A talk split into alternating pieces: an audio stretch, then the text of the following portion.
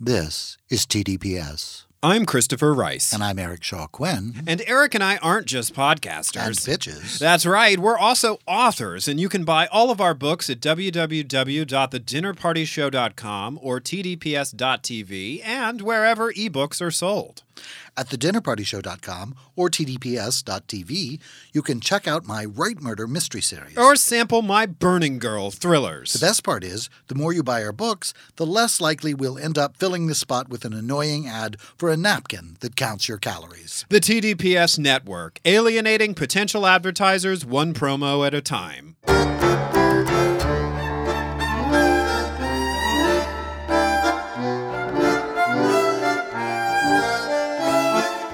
Hi, I'm Christopher Rice. And I'm Eric Shaw Quinn.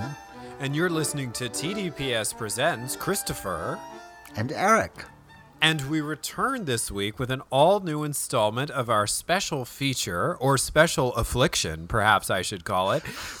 Christopher and Eric's True Crime TV Club. Are you excited for this week's True Crime TV Club, Eric Shaw Quinn? Special obsession, I think, is what I would call it. Absolutely.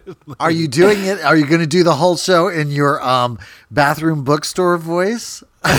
my bathroom bookstore. You know, I'm not doing as much bathroom bookstore as I was when we started this lovely COVID-19 pandemic. However, I should I should give some context to people in case they have no idea what I'm talking about.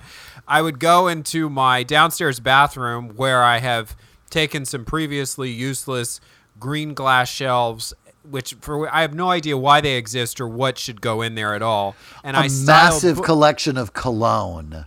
Um, I mean, it would have to be a collection so massive. I mean, like, maybe like you could open a Sephora in there with all those shelves. And the whole idea of the bathroom, which I hate, it sounds hot, but it doesn't work at all, is that there's a shower in the center of the room, which looks great in a porn film, but is very cold if you actually use it. And when you first got the apartment, the, the walls rolled back so that you mm-hmm. could sit in the adjacent bedroom and watch whoever it was take a shower or whatever the plan was. I'm, I'm still I not think that was exactly the plan. I think that was absolutely the plan of the gentleman who I bought this apartment from. So the point is, I took, I'm a book hoarder, as Eric and anyone who knows me knows. You never want to go with me in a bookstore because I just drop you like a rock and wander off into the racks. Uh, so I, I took these glass welcome shelves. to my life. And I styled them. Well, we don't. We go to the bookstore together if we're signing books together. Like we don't. You you know better by now not to go book shopping with me. I go alone, but not right now in this pandemic, which is why I made a bookstore in my downstairs bathroom. See, I was eventually able to bring the story full circle after all of those diversions. And then he started recording sessions called Bathroom Bookstore and uploading Instagram them. or or wherever. I would Facebook. originally upload them to Instagram and then they would feed to Facebook. But the longer we have gone on with the sheltering and home orders, the less effective Instagram has been at completing that feed. So.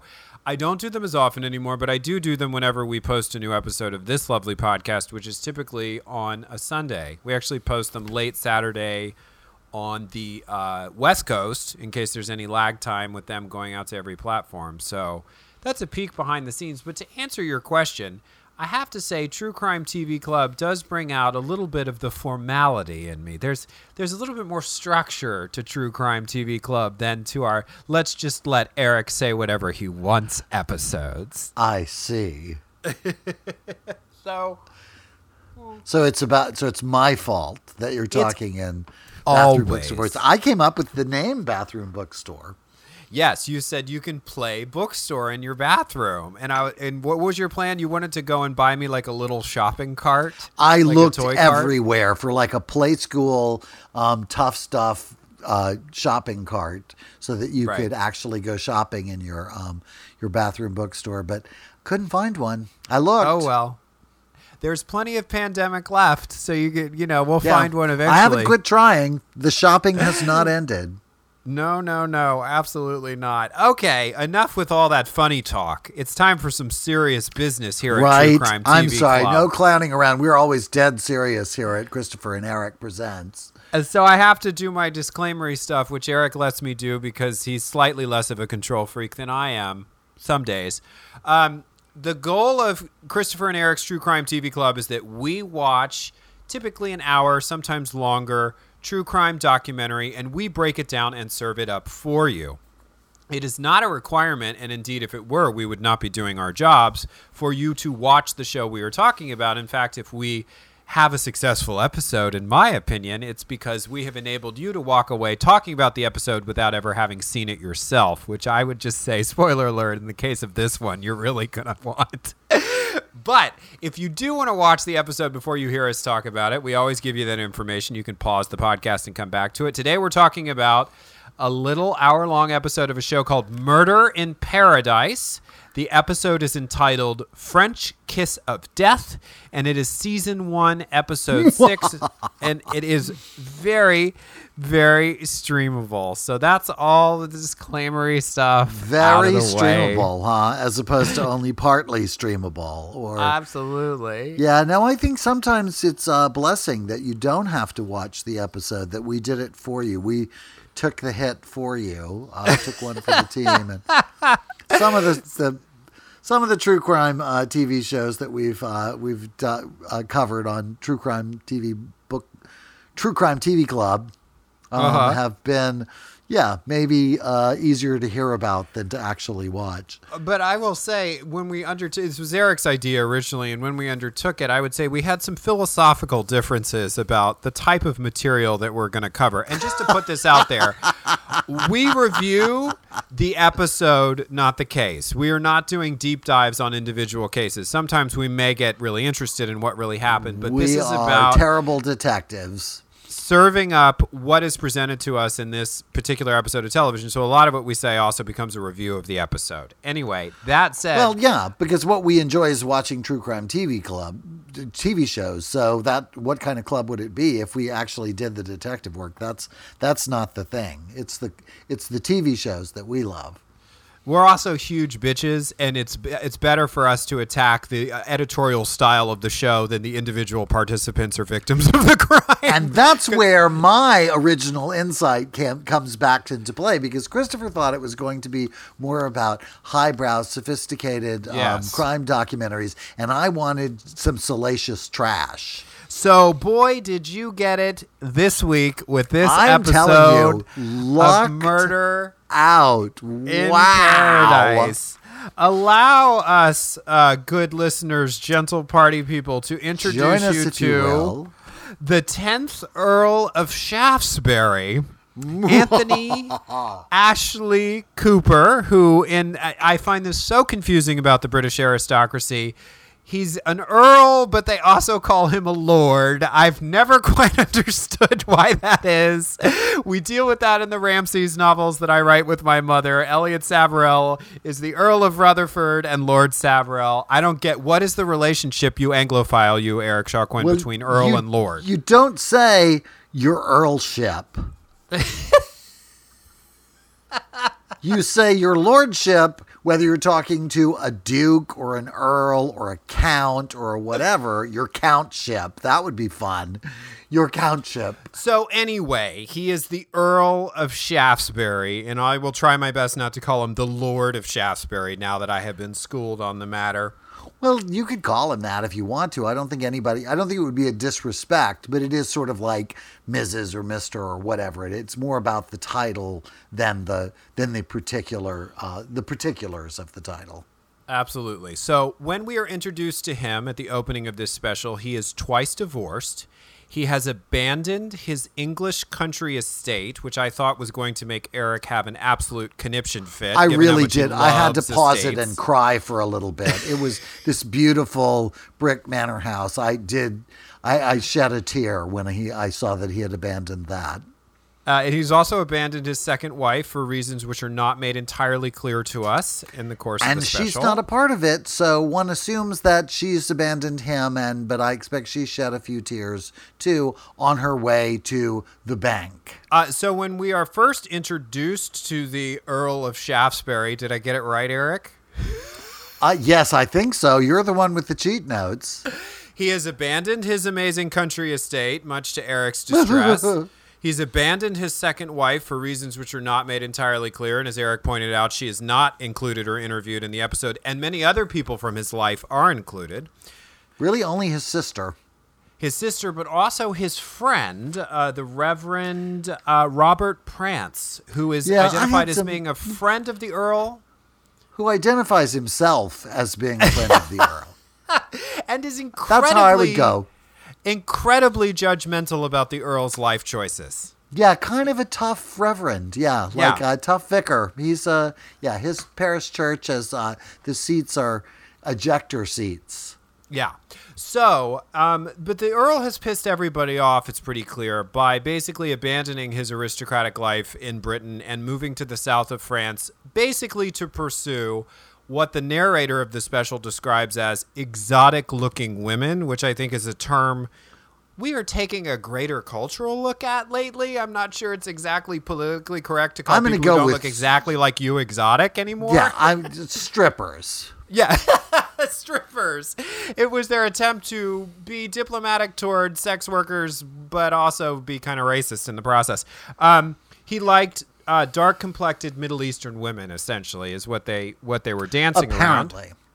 And so now the special jumps around a bit in the chronology of his relationship or the relationship that he finds immediately upon arriving in Cannes. Actually, that's in the south of France where he ends up. And let's pause for a moment now as we arrive in Cannes with um, his lordship to reflect on the um, your favorite, the uh, the what do we call them? The the recraptaculations. The the um craptacular reenactments. Now, I was gonna say this one didn't really drive me crazy, and you're gonna know why, or anyone who's listened to the show is gonna know why.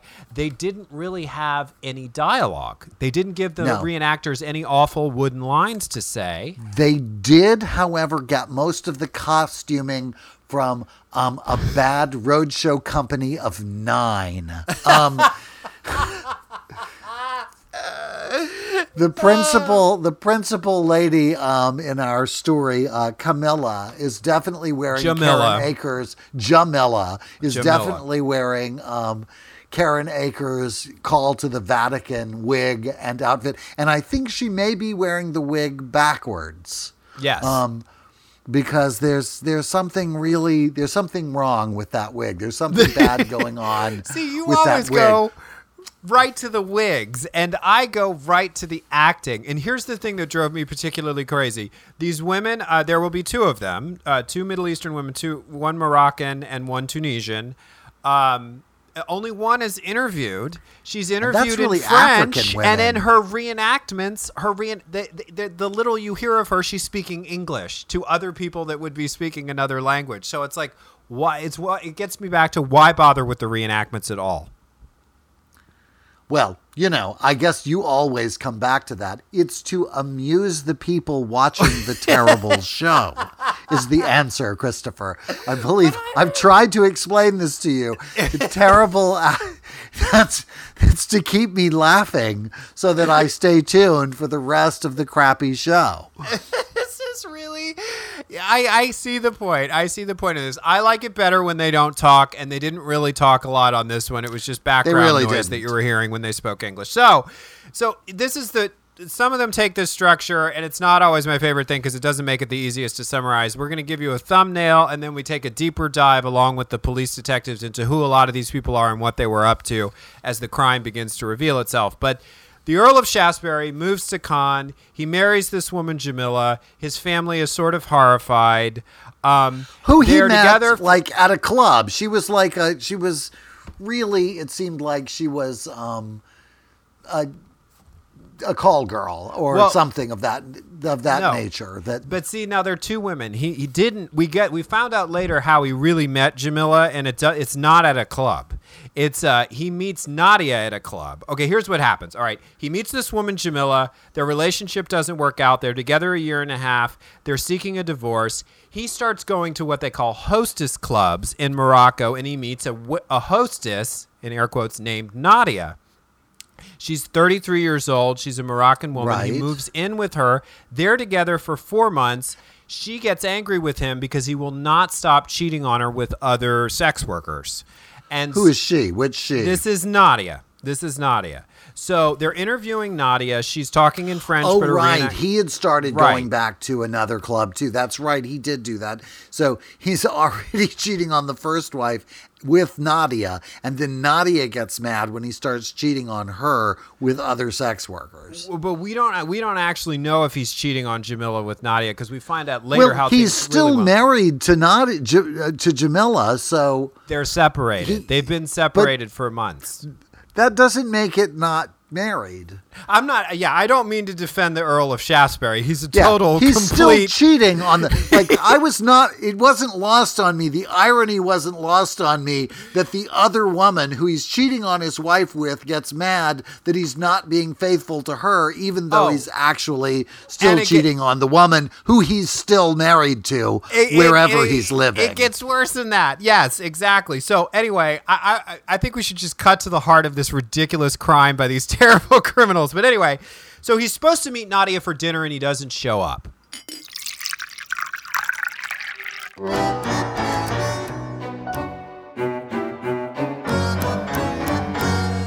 I'm Christopher Rice. and I'm Eric Shaw Quinn. Do you have a question or comment about this podcast? Then come share it with us on our Facebook page at facebook.com slash the dinner party show, no spaces, and we'll do our best to answer it on the show. Just watch out for our aggrieved manservant, Shea Butters. He moderates the page, and he's been known to talk smack about the two of us. Most of what he says about you is true, though. We can discuss this later.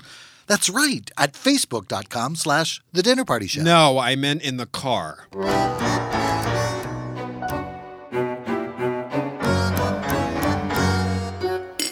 So Nadia is waiting for him at dinner, and the Earl of Shaftesbury does not show up, and I think he's supposed to meet her and her kids. So Nadia tries Yeah, to report him missing, but, but he, she can't under French law. Only an actual relative can uh, report someone missing. So And I they- have to say, one of the really entertaining aspects of this particular story was the dive that we took into the nature of the investigative work of French, the French authorities. I was like, there were moments of like, really? Do you remember that moment in Pacific Rim when I was like, there's a sword? We'd waited for, through a two-hour movie for them defending themselves against these people, and suddenly weapons appeared that they'd apparently had all along. This was how I kind of felt about the as the investigation goes along. Suddenly, they do something that you think, really they they didn't do that like the first day. You know, like Yeah. six months into the investigation. It was it was telling. And that's the thing. I, I- you know, like they would drop along the way very lightly how much time had passed in the investigation, and I'm like, this took six months because a lot of times you're watching Dateline or 48 Hours, and they're making something, they're making four days sound like it took six months, but really it all unfolded Right. under a very And short amount of time. That's what I mean about the investigative process. It was like, Right. Wow. So, like, did they go out of town for a couple of weeks, or did Right. they go to Mallorca for a vacation in the middle of the investigation? It was it was protracted for what was actually accomplished. Anyway, so, So- but the first the first notion that we have that we're not in England anymore or in uh, America is that yes, indeed, that uh, she can't even report him missing, even though he's missing, because she's not actually related to him. That's correct. And so, in order to get him officially reported missing, they need to contact his aristocratic British sister, who I imagine was just thrilled to be getting a phone call from Nadia. And she is interviewed. That's Lady Frances Ashley Cooper, who occasionally, at various small moments throughout the episode, shows some level of emotion about the fact that her brother is missing, uh, but in a very dignified and British way.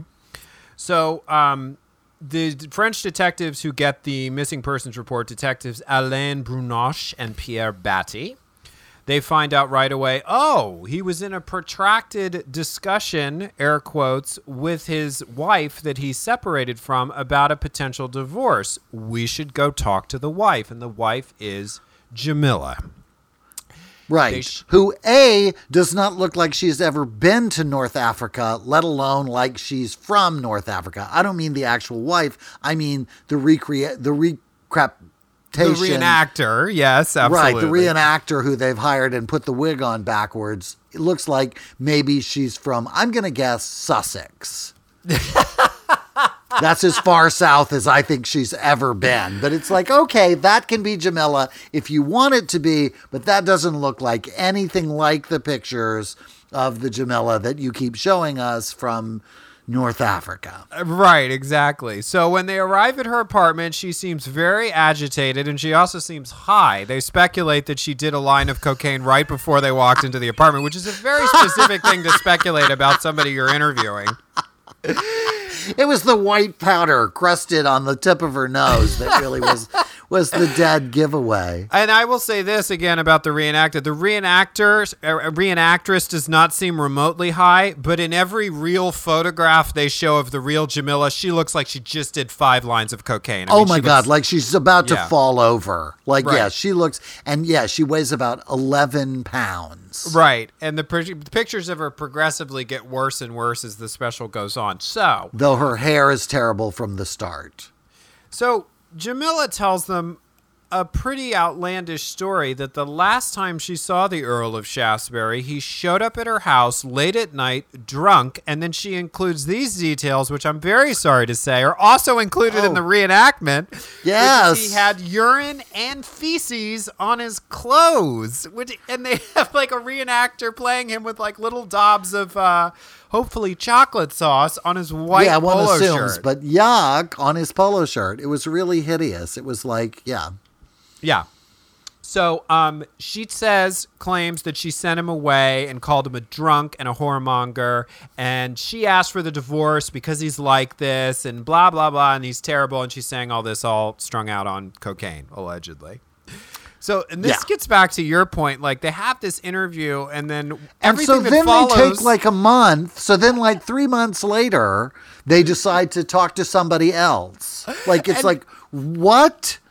And the, the, the special, according the special covers for them by basically saying they began to entertain all these wild theories of his disappearance, for which there was not really a shred of evidence. Like they say, that he killed himself, that he'd done also that other things, that he might be kidnapped, and of course they do reenactments of him being kidnapped with like a bag on his head in some Yeah. um hovel somewhere tied to a post. It's it's like uh the okay. storage room at the network's office. Yeah, where they right it on the clearly like it's Yeah. like it's the I, but there's no supporting evidence for anything of the sort and there's Um, been no ransom and it's been two or three weeks so you know like probably they would have asked for a ransom by now if he was actually kidnapped The suicide thing does give them an opportunity to give us a little glimpse into the into the Earl's character, what they want to believe is the Earl's character, which is they they point out that the Earl's life went off the rails, quote unquote, depending on who you're talking to. If you're talking to the Earl, a life in the south of France with a lot of hot women doesn't exactly sound like off the rails.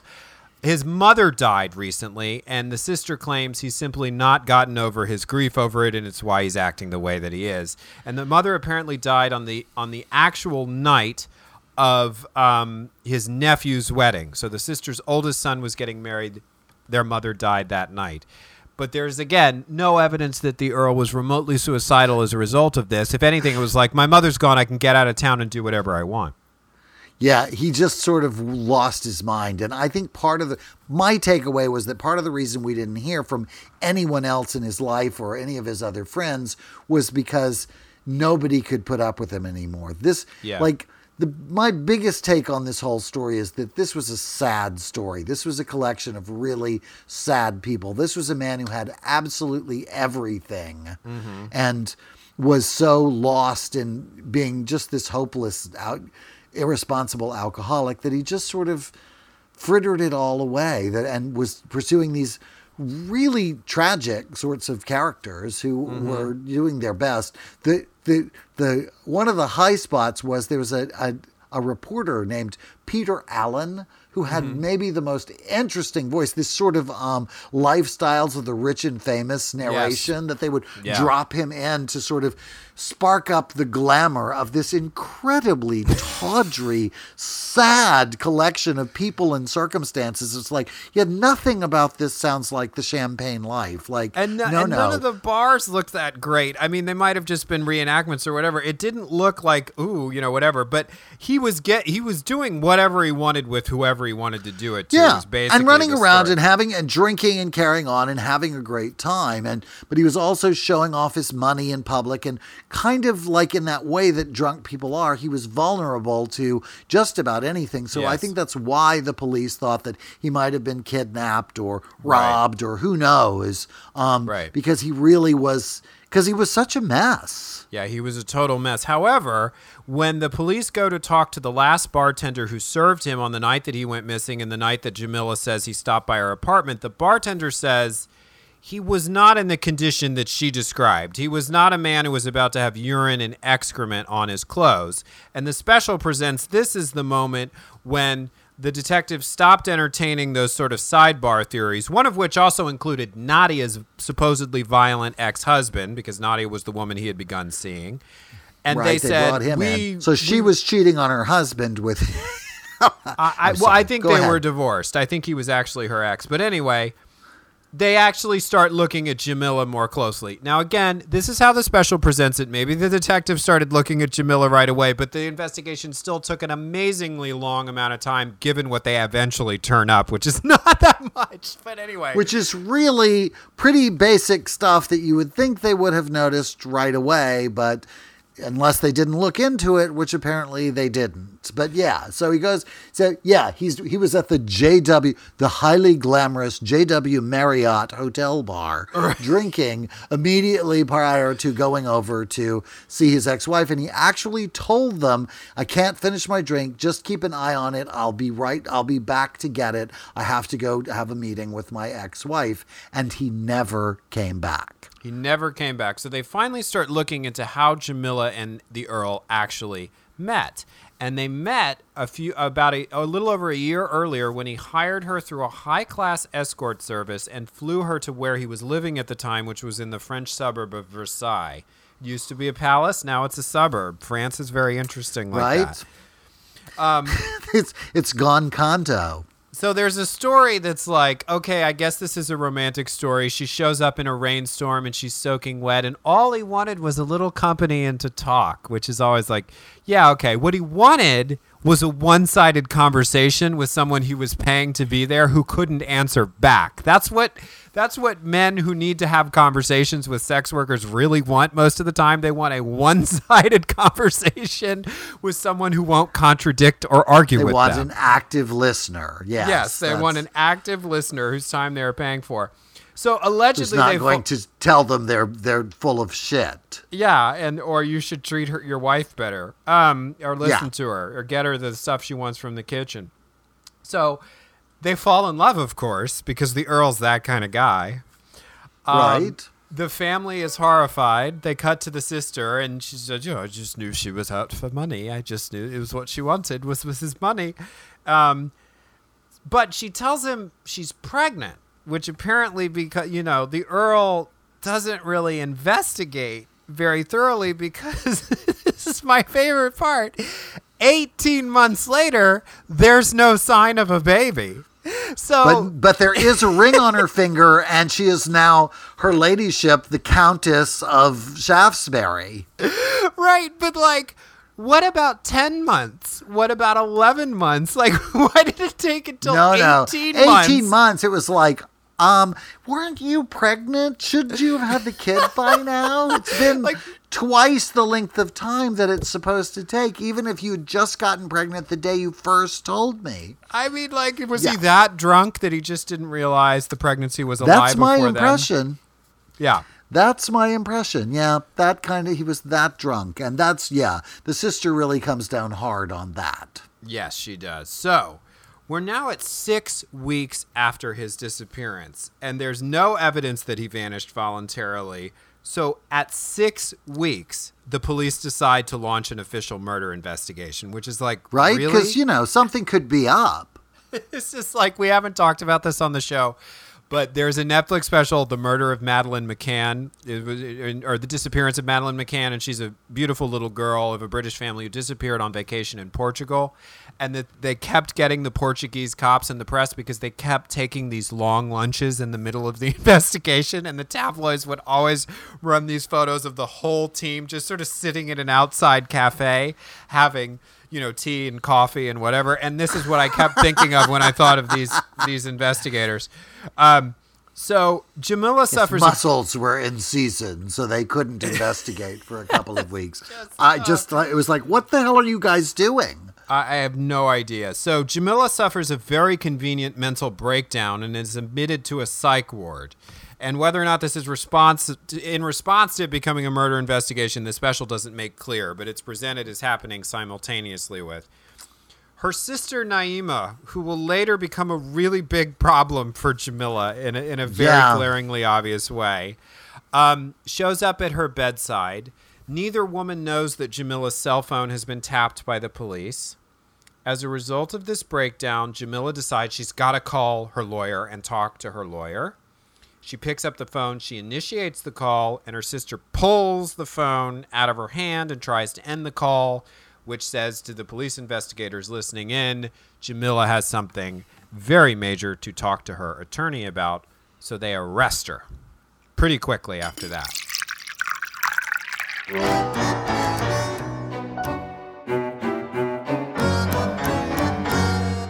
I'm Christopher Rice. And I'm Eric Shaw Quinn. And Christopher and Eric is a production of the TDPS network, which you can mm. support by visiting thedinnerpartyshow.com or www.tdps.tv. And by clicking on the gold Amazon box at the bottom right hand corner of the home page, you'll ensure a portion of your subsequent Amazon purchases supports podcasts like this one. The same is true if you use any of the buy links on our website as well. And thedinnerpartyshow.com and tdps.tv is also where you can find all the episodes of our other podcast, The Dinner Party Show, which is full of celebrity interviews and sketch comedy that's gotten us banned in 20 states. That's not true. A man can dream. All right. Well, let's dream of everyone supporting our website. That way we can avoid putting an ad in this spot for a crowdsourced skin surgery app.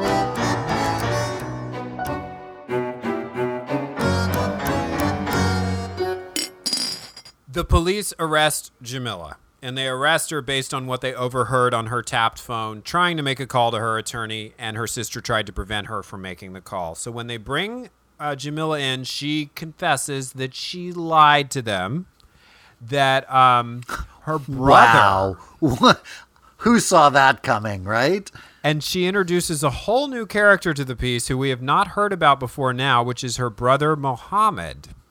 And she says that on the night Anthony came to her apartment, and I can't remember if she retracts the urine and excrement detail in this second telling Oh, of the story, but yeah, she Yeah, says he all came to the apartment. Um, Muhammad was there, and he's a violent psycho. Like she's immediately ready to tr- completely trash her brother. He's like the bad sheep of the family. He did all sorts of crazy shit when we were kids. He walks into the apartment. Anthony Also a sex worker. Also, he is described as a former German gigolo. But now he's, I don't know, a kindergarten teacher. I don't like, know.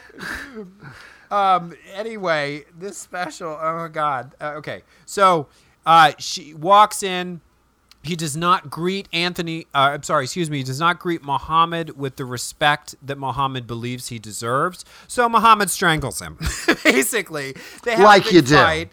They it get it escalates. Anthony fights back, which becomes the Earl, I should say, fights back, which becomes somewhat of an important detail later because people contradict that he was ever violent or would ever get a- abusive when he was drunk. That he was just a sort of slobbering, sloppy, sentimental drunk. But they claim that he so Yeah. leaned into the fight that Muhammad had to strangle him. Um, and Jamila says, I didn't do anything. Muhammad basically picked up his body, carried it out to the trunk of the car, drove off with him, and that's the last I ever saw him. Yeah. So that terrible Muhammad, he did everything, and I just can't keep this secret anymore. So they put her in the um, the mental health ward of the loc- the nearest prison. Can we have a moment about the set that was used for the mental health ward in the nearest prison? Like it looked like American Horror Story Asylum. Right? It was like the, the assassination and persecution of uh, Jean Paul Marat is staged by the inmates under the direction of the Marquis de Sade. You remember? it was like, um, okay, this is a little, yeah. Is she going to sing something from La Boheme later? Like, what's going on? Where is this? Okay, so yeah, they um, they the police do not believe Jamila's story. They don't believe that she was just an innocent bystander. Um, Since she lied to them before, why would they believe her and whatever's? But they decide they do need to talk to Mohammed. so they arrest him, and he at first says he's got nothing to do with it. He claims he was in Germany the day before the Earl vanished, and that day before part is, is going to become really important in about a few minutes, by the way. Um, they investigate and they do find out that what Jamila said about his history of doing psychotic things is supported by the other member of the family. His ex wife describes him as someone who is very dangerous. That's really a recurring theme on a lot of the specials that we talk about. The ex wife describes their former husband as being a very dangerous person. And nine times out of ten, they are. The ex wife is Never correct. a good sign. Yeah, yeah. Uh, they talk to Jamila's first husband, who is not interviewed, which would have been a really interesting uh, interview. And he says, Oh, uh uh-uh, uh, uh Jamila and Mohammed are best friends. They are thick Yeah, they're as thick as thieves. She was Yeah. not been terrorized by him. He might be psychotic, but he was never psychotic at her. At her, maybe with her, but not at her. Or not more than her.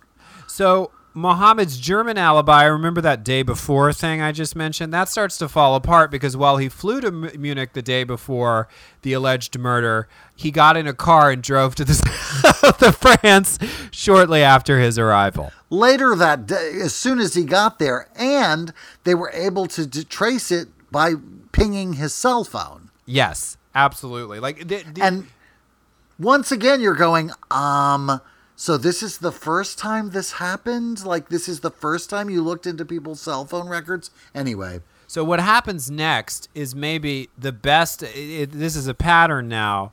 The the thing that the investigators apparently really hope for is for Jamila's sister Naima to go visit her in the psych ward because that's when their investigations really break wide open. So Naima, and they've for- bugged the psych ward. of course, and this time they bugged the actual. Well, it's the prison psych ward, right? So like Yeah. no expectation of privacy in a prison, which apparently nobody understands. Who's a criminal? They'll like confess to stuff on the payphone to their lawyer. It's like, did you not think this would be tapped? Anyway, Right. You're in prison. How did you expect privacy? Anyway, yeah, do go ahead. for reasons that Naima, the, the, special doesn't really make clear, Naima becomes very determined to get Jamila to admit, and we have we're not presented with any evidence that Naima is working for the police, but it sure sounds like it, or But maybe she duh. really hates Jamila. She Maybe. wants Jamila to admit that she made a big payment of money to Mohammed, her brother. But right you gave the him the hundred and fifty thousand dollars euros, right? But you did, right? And Jamila says, "Oh, we shouldn't talk about that." And she says, "But you did, right?" Like three or four times. Yeah. It's one of those details where it's like, did this narration get cut down? And the part where you explained why her sister completely kicked her legs out from under her in this way was more. Anyway. Yeah. After taking the phone away from her the last time, it's quite a reversal. Yeah. Yeah, maybe something happened in the second act that we didn't get to see. So they bring Muhammad in. And actually, I think I confused the two different lies that brother and sister tell. I don't think that Jamila earlier said that Muhammad attacked Anthony because he wasn't properly respected. I think Jamila didn't even go that far. She just said, "An- Muhammad's such a psycho. He just strangled Anthony in the in the front hallway. Well, Anthony was they got into a fight about money, I think, the first time, and and Anthony was saying no, he wouldn't pay anybody anything, and Yeah. that was why Mohammed and he got into a fight and he strangled him. But the second time he was rude. Yeah, he was rude. Um, didn't give me the respect I deserved, so I strangled him. Ah, anyway. which is a is a cautionary tale to all of us that we should very carefully review the respect due a, ger- former German gigolo when you enter a room and have not been introduced to him because you don't want to get strangled, and so you'd better be well versed in how you are supposed to address him. Right. That's why I we have a whole line of respect your gigolo merchandise here at TDPS and Christopher and Eric, Right. which we're going to be putting on We'll- sale soon. I believe in respecting Yeah. your gigolos. I do believe in Keep respecting your out. gigolos. I don't believe in respecting cold-blooded murderers to the extent that Muhammad wants to be respected. So, um, Those are not the same thing. Jamila's story is basically falling apart. But again, as you mentioned earlier, Eric, cell phone records. so is Jamila. cell phone records are what is going to do in this murderous Right. duo. And once again, like because they, they decide to look further on the cell phone records than they looked the last time when they determined that he had in fact come back. Um, as soon as he flew to Munich, he had then immediately driven back to whatchamacallit. But they apparently stopped looking there. But then when they couldn't find the body, they decided to look back at the phone records because they wouldn't tell him where the body was. And so Mohammed does tell them where the body is, and they see that as their opportunity delayed, as you just pointed out, opportunity to find out if Jamila. No, he really- doesn't. He does. Well, how do they? He find the doesn't tell them from the cell phone records. Oh, they find. Well, well they find. Moha- oh, okay. So it's Mohammed's cell phone record. Clearly, I love no, this episode. It's it's not Mohammed's cell phone records. It's the Earls. Like you have a missing Oh. person, and six months into the investigation, the first time you check the last place that his cell phone pings is six months later. Like, what were you guys doing? He was a missing person. he might have still been alive six months ago when you could have checked his cell phone, but they don't until they need the body to make their case against Jamila and Mohammed. Then they check the Earl's cell phone records, and what do you know? He's 15 minutes, his last ping was 15 minutes outside of um, Yeah. of uh, of Cannes, where this is taking place, and so they go there. They search around in um, like a four mile area. It's not a small area, and there he is, tumbled off the side of the road. And then they go and look at Mohammed's records, and what do you know? His cell phone pinged off the same ti- tower, and so then they can put him at the same location as as the Earl and right. the Earl's And, body. and then they go to Jamila's phone records, and they also put her at the site of the body dump. So Six all- months later. Yeah. just don't understand. Like, oh, It's here's, like the, here's the phone part about this. You- Here's the part about that I don't understand. He was really rich. Like, I expect that kind of investigational neglect if somebody doesn't have a powerful, wealthy family to intimidate the police with. He You was know, a peer of the realm. He Yeah. was one of the richest. He was a hugely rich, powerful man, and nobody really looked for him. So, what they ultimately find is a pretty simple, basic, and as you pointed out, kind of sad and tawdry crime. They set him up. round. It was premeditated. The fact that Mohammed made the trip to Germany and drove in by car means they were setting it up. He was going to divorce Jamila. She was going to lose out on his money. They thought if they, they killed him before the divorce could go through. I don't know what their plan was for after that. I guess was she set to inherit everything? I don't know. She continues But to she live in his have been- apartment building and consort That's with the the, other neighbors. part that's really stupid. His eldest child would have inherited everything, whoever, whatever happened to him, because that's how um, titles work. yeah, I don't. I don't know. It was just everything. She wouldn't have inherited his title. His eldest child would have. She's not in the line of succession. I just, it was, they were really, it was, it was a collection of, it was really sad that this was the best that the Earl could do. Mm-hmm. And it's mm-hmm. really sad that these people were reduced to these circumstances. It's all really, I mean, it's really a sad story about a really sad, sick group of It, people. it was really sad, and I think they try to end it on this note that, that that they end the special with people talking about the fact that Jamila and Mohammed go to prison, and Jamila is unrepentant in prison, and she says, "We were poor people who were taken advantage of by the rich and the powerful. I'm friends with a lot of movie stars who are going to come and be character witnesses for my defense. Spoiler alert: they never show up." Um, and then they go to or Nadia. because she didn't know any. Then they go to Nadia f- as if she's going to be the voice, the woman that she was I cheating on Jamila Nadia. with, that he was also cheating with, and Nadia is going to be this voice the- of moral clarity who wraps and the it all up for actual us. Nadia participated in this show. The- Right. Everybody else was just still photographs, but Nadia actually participated in the show. But Nadia upbraids Jamila for being detached from reality and so arrogant, and it's like you he was still married to Jamila when he was dating. He was like, there are no heroes here. There are no except Yeah, for maybe no. the poor sister who had to deal with all this crap, living her life back in London. You know. It's a sick, sad world. So the jury returns after two hours. They find Jamila and Mohammed guilty. They were each sentenced to 25 years, and so ends their, you know, this episode. The sick, sad tale of the demise of the poor Earl of Shaftesbury. Jesus Christ, what a pathetic um, little tale. And It was really what an sad. interesting telling of it. It was really, it was a drab little, it was uh, tawdry little special. And I think you're right. I think you nailed it. Like uh, the journalist that you were talking about, I think his name's Peter Malone. He they would call him into. Um, uh, oh, I confused the last name. There was one Ashley Malone, and then I there think was it's Peter, Allen. Peter Allen. I think it's Peter Allen. They would bring him in to just say how much everything probably cost, like you were saying, the lifestyles of the rich and famous thing. Yeah. but uh, none of And it. he had just- that great voice. That voice was, it was like a character from um, Brideshead Revisited or something.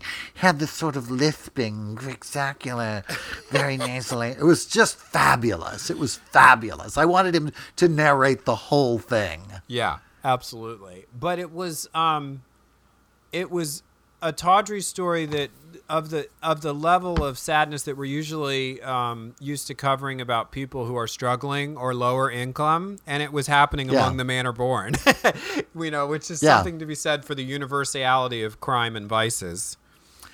Yeah, and of just hopeless alcoholism. I mean, he was really just a hopeless alcoholic, and that's really a shame. It just destroyed him. Yeah. There were moments at the very end where it was almost like they were throwing in the more insightful and interesting parts of their interviews with people, but they weren't fleshing them out. And the sister starts to make a, po- a larger point about her brother, which I think is going in the direction that you just pointed out, but they don't include it all, you know. But there was this sense, the Reverend, who may or may not have been good friends with the Earl, his Yeah, anger is is congruent with someone who is very frustrated with somebody else's life choices in the way that you would be frustrated with someone who's an active alcoholic or addict, you know? Yeah. Yeah, that just Yeah. sense of like, how could you throw away this life?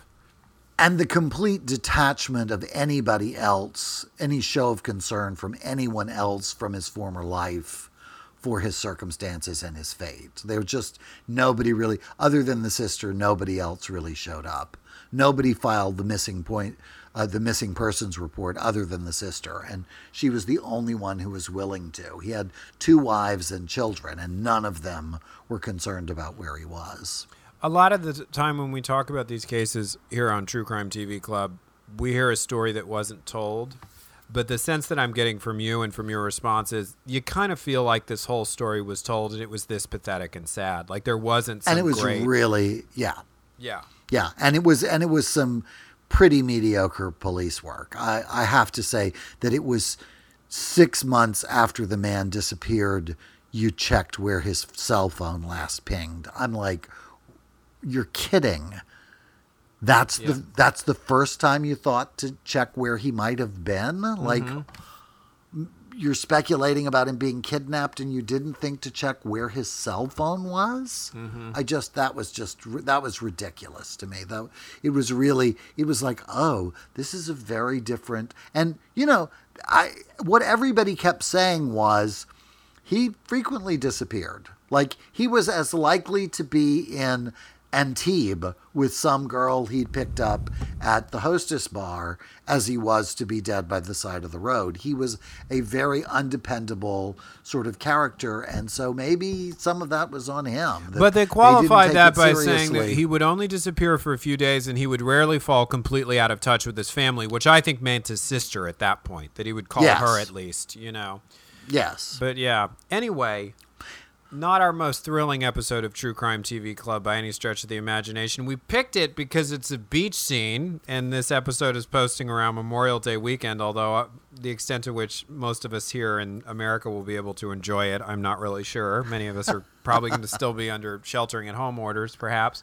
Um, on our next episode, we're doing something special, Eric Shaw Quinn. Do you remember what we're doing? It's it's a surprise for both of us. We're going to surprise Oh, each well, other. Maybe I should wait and be surprised. I don't want to spoil my surprise. We are going to be looking back, and we're going to each uh, talk to the other about the episode we have done so far of True Crime TV Club that has haunted us the most, that has stuck with us. Of us. True Crime TV Club, yes. Yes. That's what we're doing. Yes, that's it. Yes, absolutely. So now that you've been surprised by the topic, you can be prepared to surprise me in the next episode because I plan to surprise you. We have not discussed in advance which episodes are the ones that have really stuck with us. So we will do that next Yes. week. Yes, absolutely. I see. Yes, I'm really glad that I heard that. yeah, that's that's a surprise. Yeah. So, um, yeah. Any final thoughts? Oh my God, you're just saying that because you're do we're doing this remotely, and I can't hit you with my shoe. I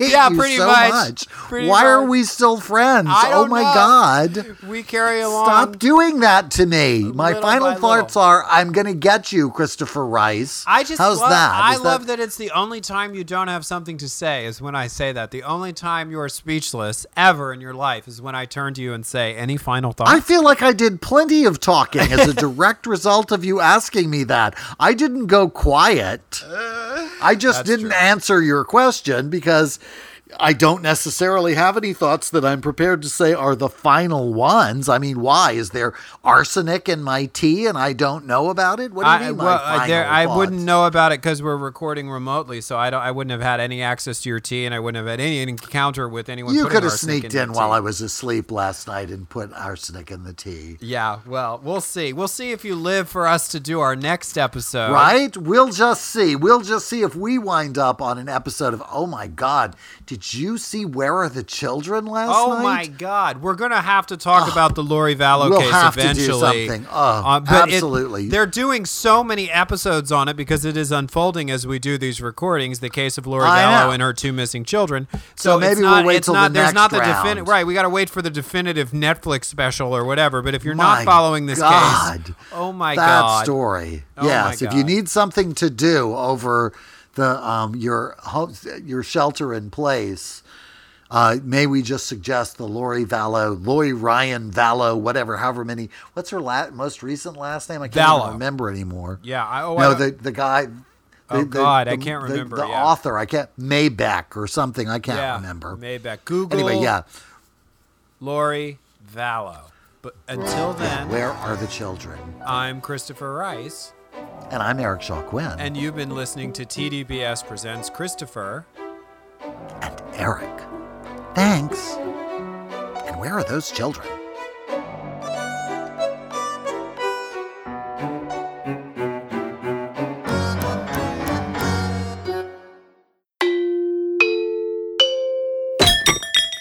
This is TDPS.